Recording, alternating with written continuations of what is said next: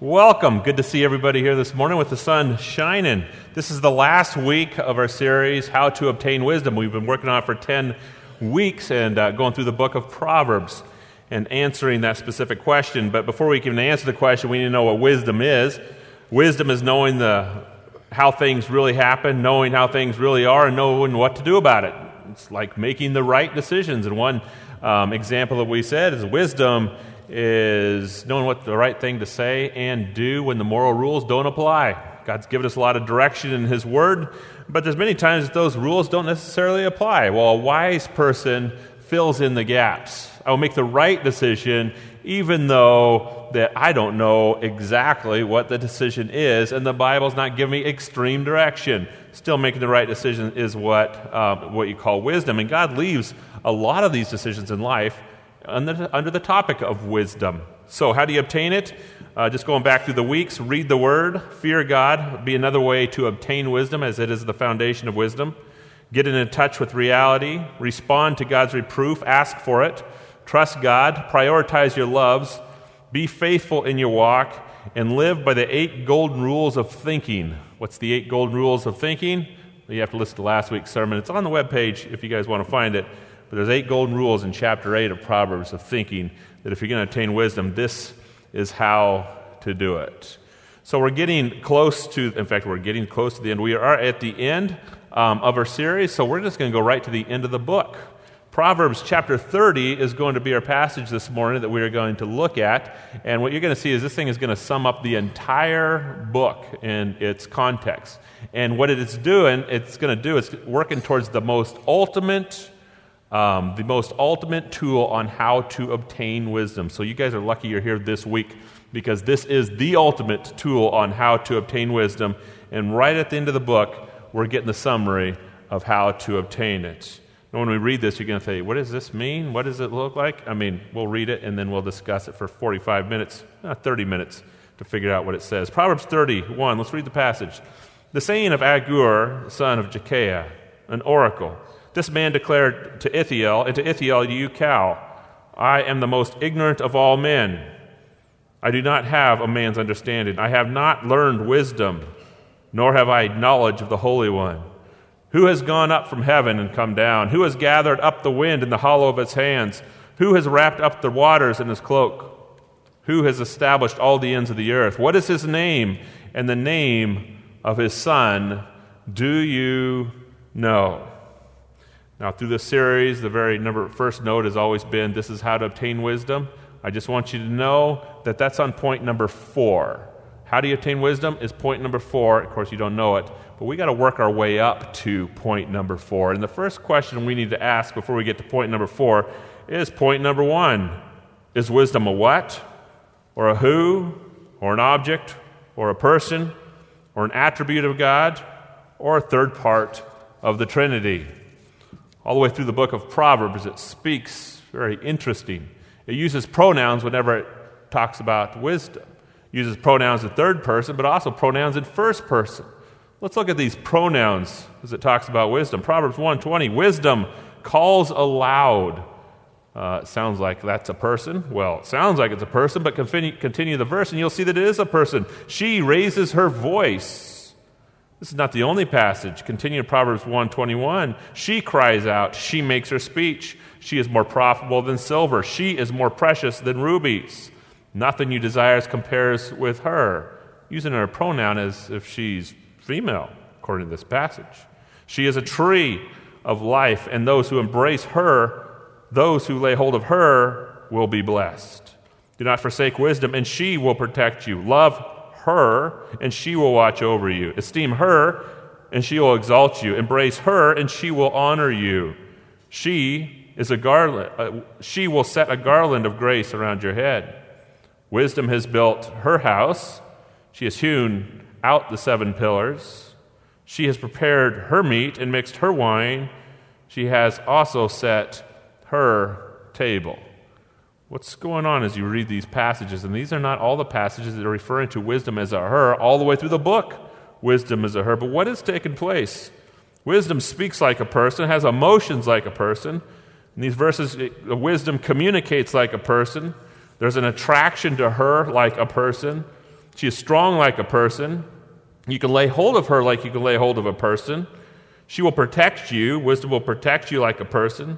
Wisdom will love you like a person. Wisdom will watch you like a person. You can forsake her. You can neglect her. You can step away from her.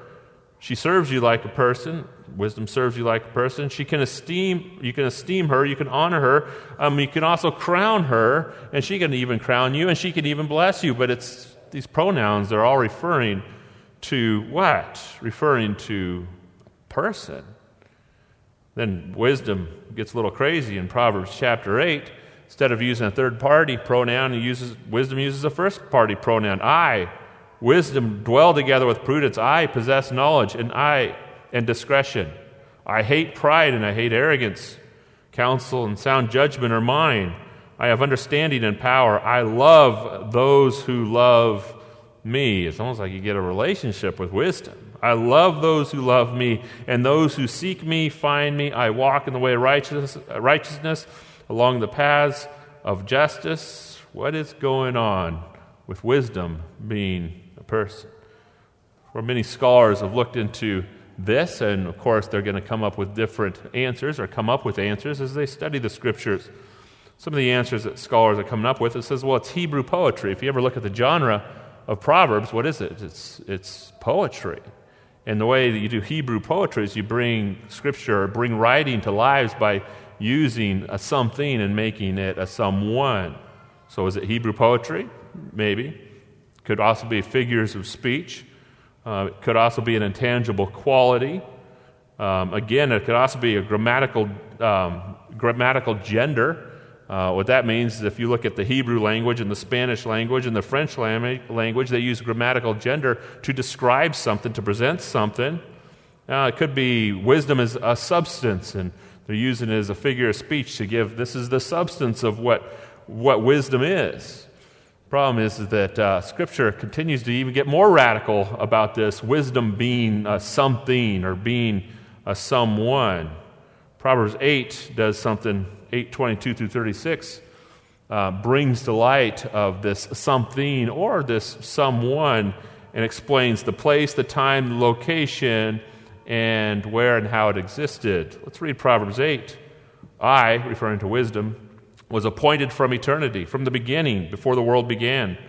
When there was no ocean, I was given birth.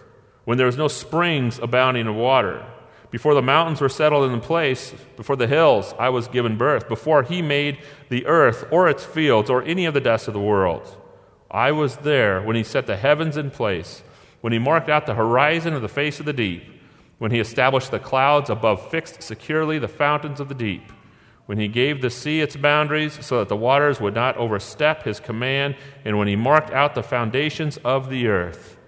Then I, I was a craftsman at his side. I was filled with delight day after day, rejoicing always in his presence, rejoicing in his whole world and delighting in mankind.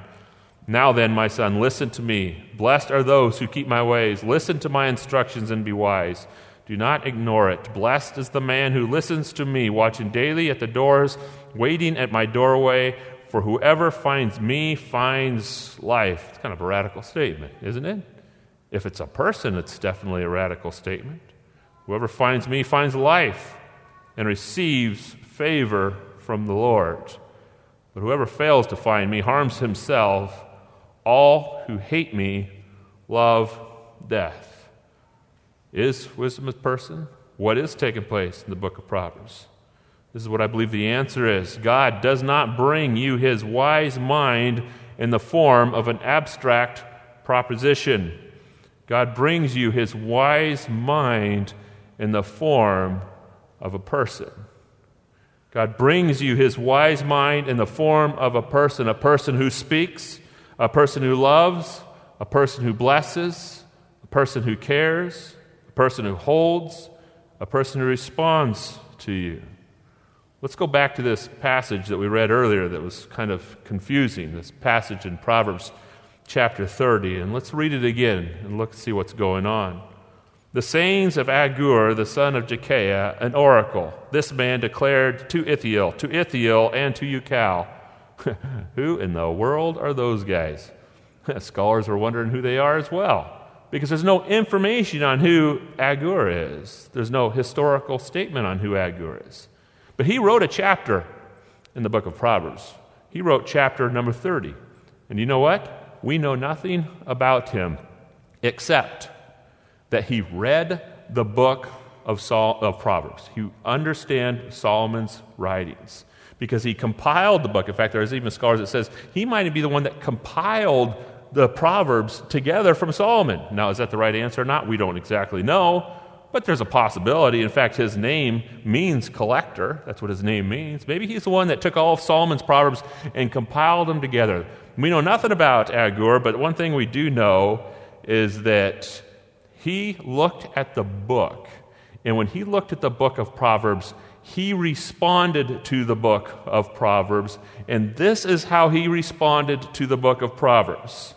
First statement I am the most ignorant man. First statement as he responded to the book. I do not have a man's understanding.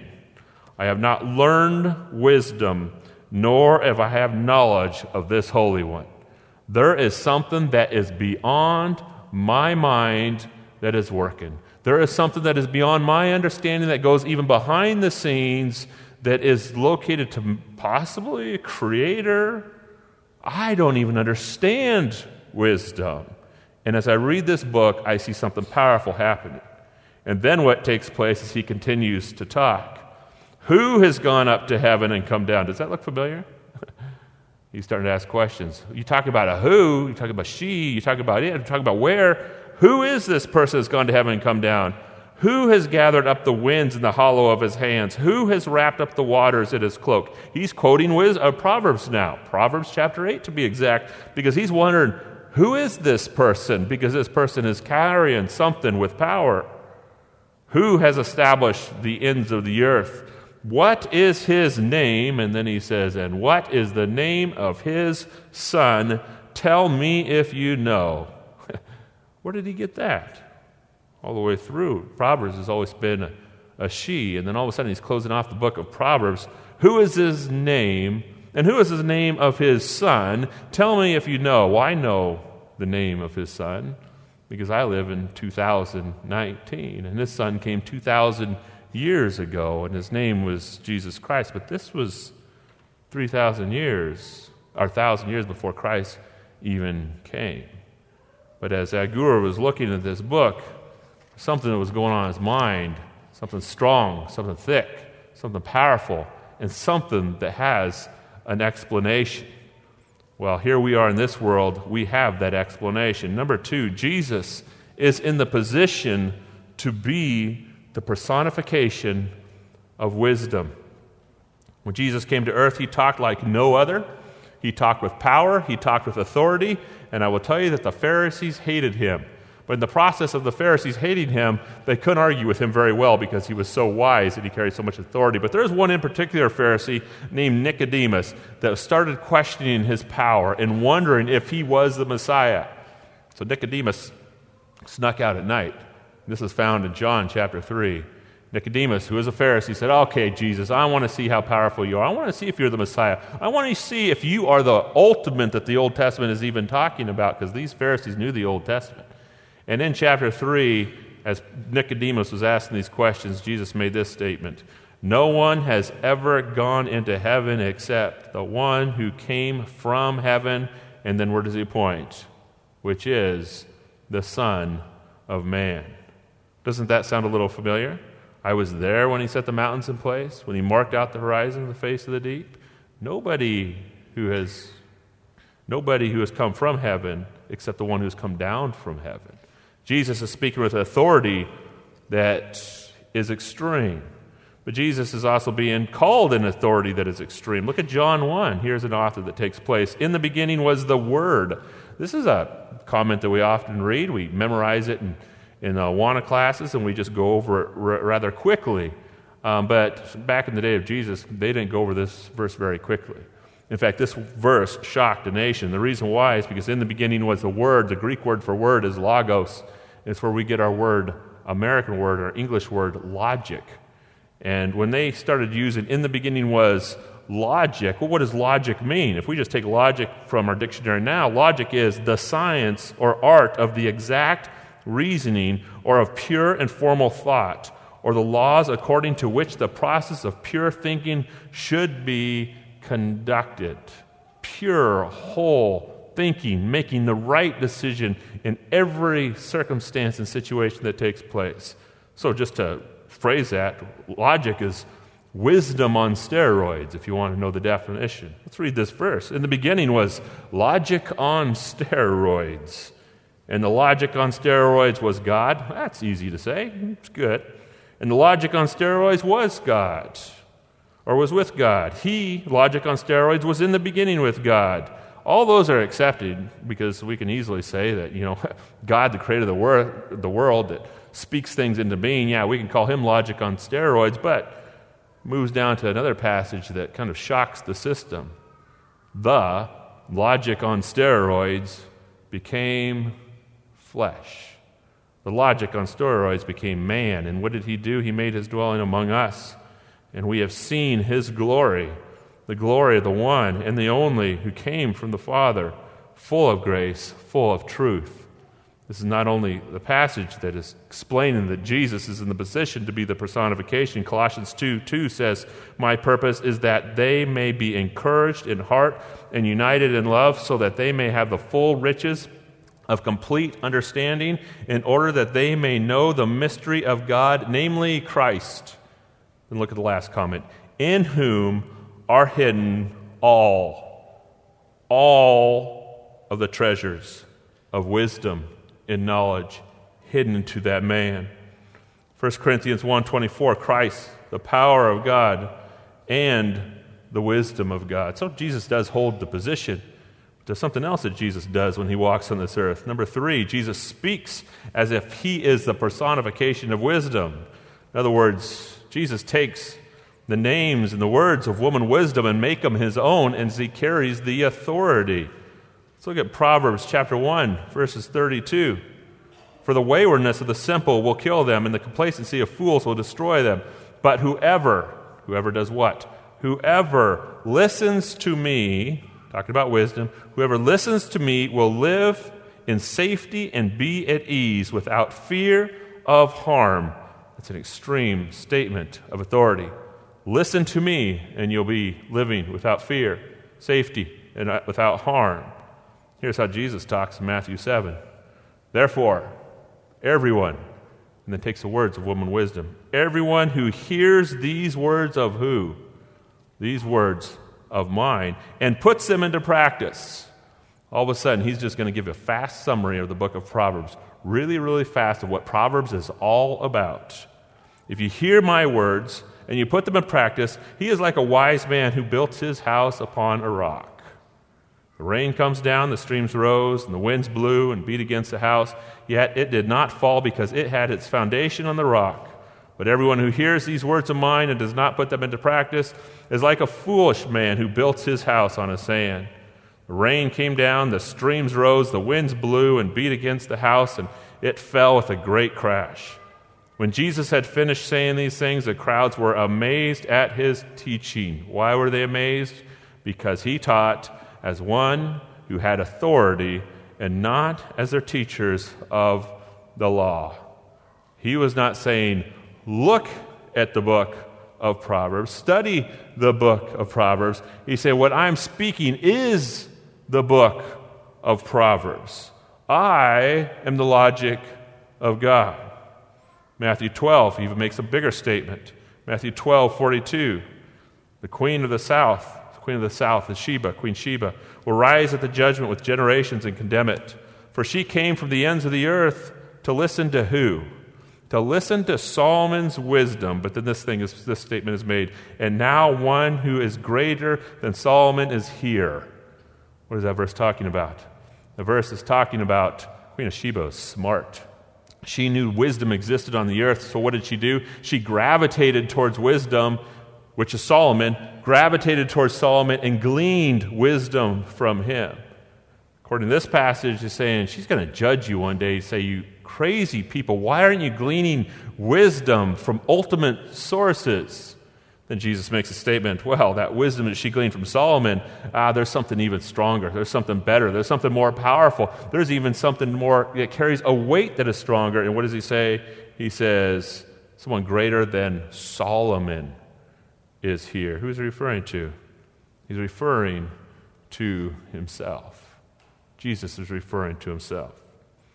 So, number four, we're going to ask this question and make the statement how do you obtain wisdom? I will tell you that if you miss this mark, wisdom is not yours. But if you feed on this mark, wisdom will be coming your direction. To obtain wisdom, wisdom is obtained by knowing, living for, learning from, and being with our Savior, Jesus Christ.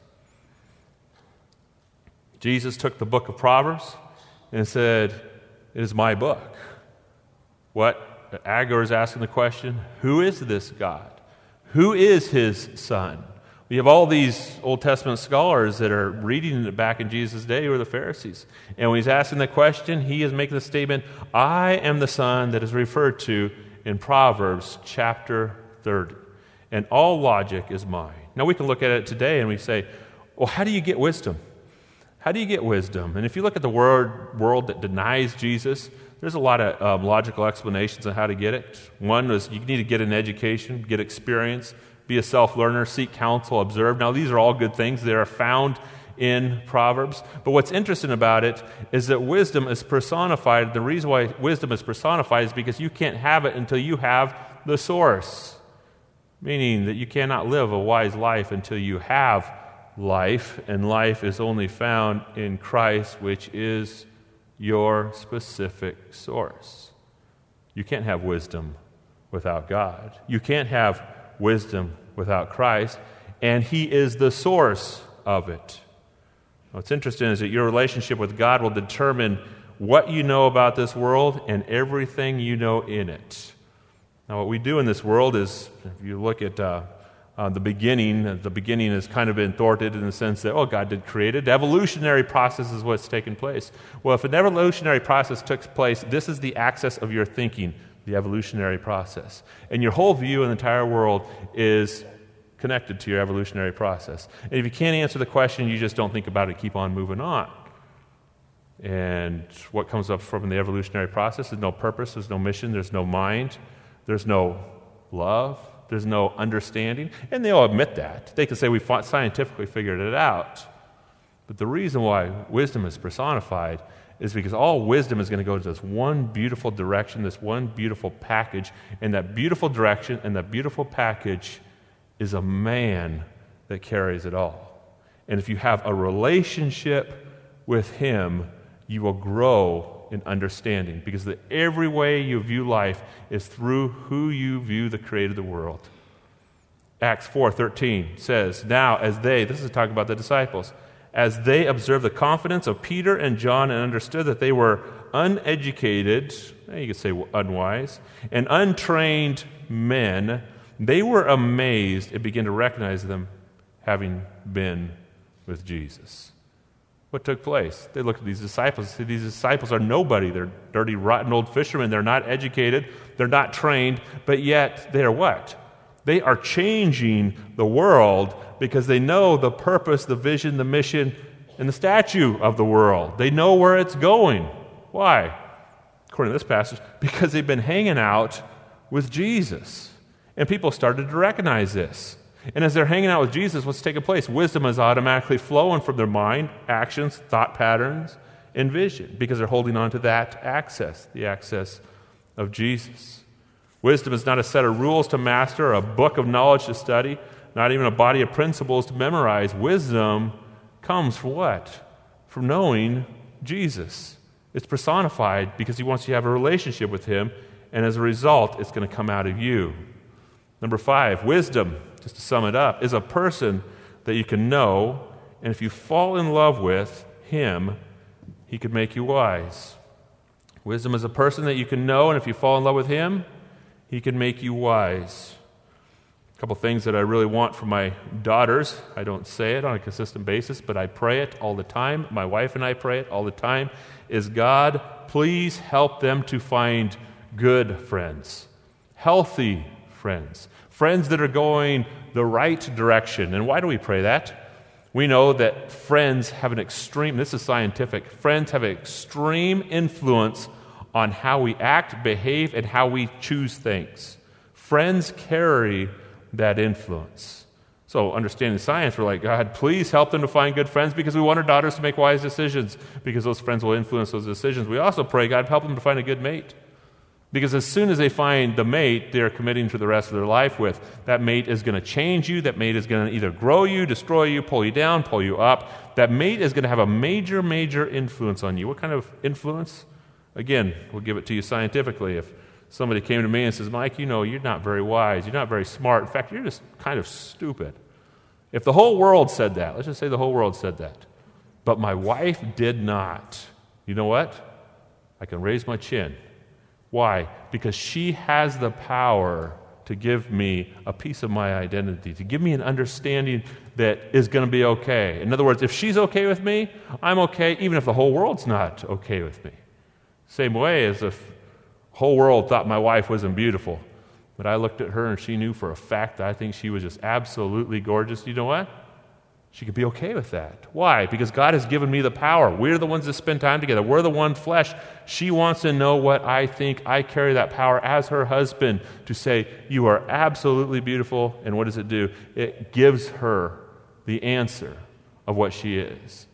It is science, it is the power of relationship, it is the power of connection, it is the power of our community, it's a power of people around us. And of course, what's taking place all the way through Proverbs watch your friends, watch your enemies, watch your counsel, watch out who you hang out with. Agur made the statement Who is this man? And then Jesus makes a statement Hang out with me. We can ask the question if people influence you when you hang out with them, do you hang out with Jesus? Is he bringing an extreme amount of influence on you? If you're not hanging out with him, the ultimate wisdom on steroids is not coming your direction. If you are, in the amount of time that you are, wisdom on steroids is then coming your direction. 1 Corinthians 1. It is because of him that you are in Christ, who has become for us what? The wisdom of God. Number six, in closing, wisdom is caught more than taught, and is caught by spending time with Jesus. The reason why the world, and you can ask the world because there's a, a lot of explanations in trying to understand this concept of wisdom, but the reason why this world has not wrapped their fingers on how to obtain it and why the world cannot preach a 10 week sermon on how to obtain it is because they've lost the missing piece. And the missing piece is relationship with wisdom itself. The missing piece is relationship with the God that created everything. The missing piece is a relationship with God. And when that relationship takes place, do you know what happens? Wisdom is not coming in a form of an education. It's not even coming in a form of a book. It's coming in a form of all of a sudden, I'm just catching it as I'm spending time with Him. That's what Jesus did to the book of Proverbs. It was all written he, her, she, I. It's all written in the pronouns of what? A human. But then all of a sudden, he takes it as his own and says, It's all wrapped up unto me. If you want it, come to me. Ask for me. Love me. Know me. Spend time with me. And in that process of doing it, wisdom is going to come your way.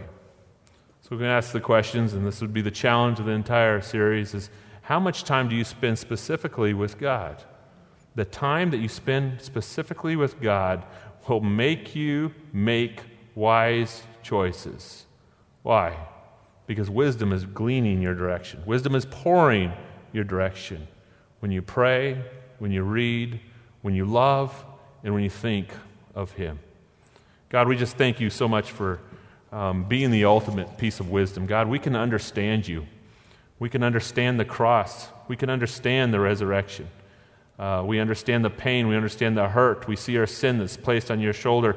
And God, it displays a, a massive amount of love that we can embrace. We can understand your resurrection, knowing that you are alive and that you are not dead. We thank you, God, that we can understand that. And God, I just pray that it will be the one thing that we embrace right now and for the rest of our life, knowing, God, that as we hold on to that message and as we hold on to you, wisdom, God, will be given to us. God, we want to think like you think. Spending time with you, God, will make that happen. Help us to all spend time with you. In Christ's name, amen.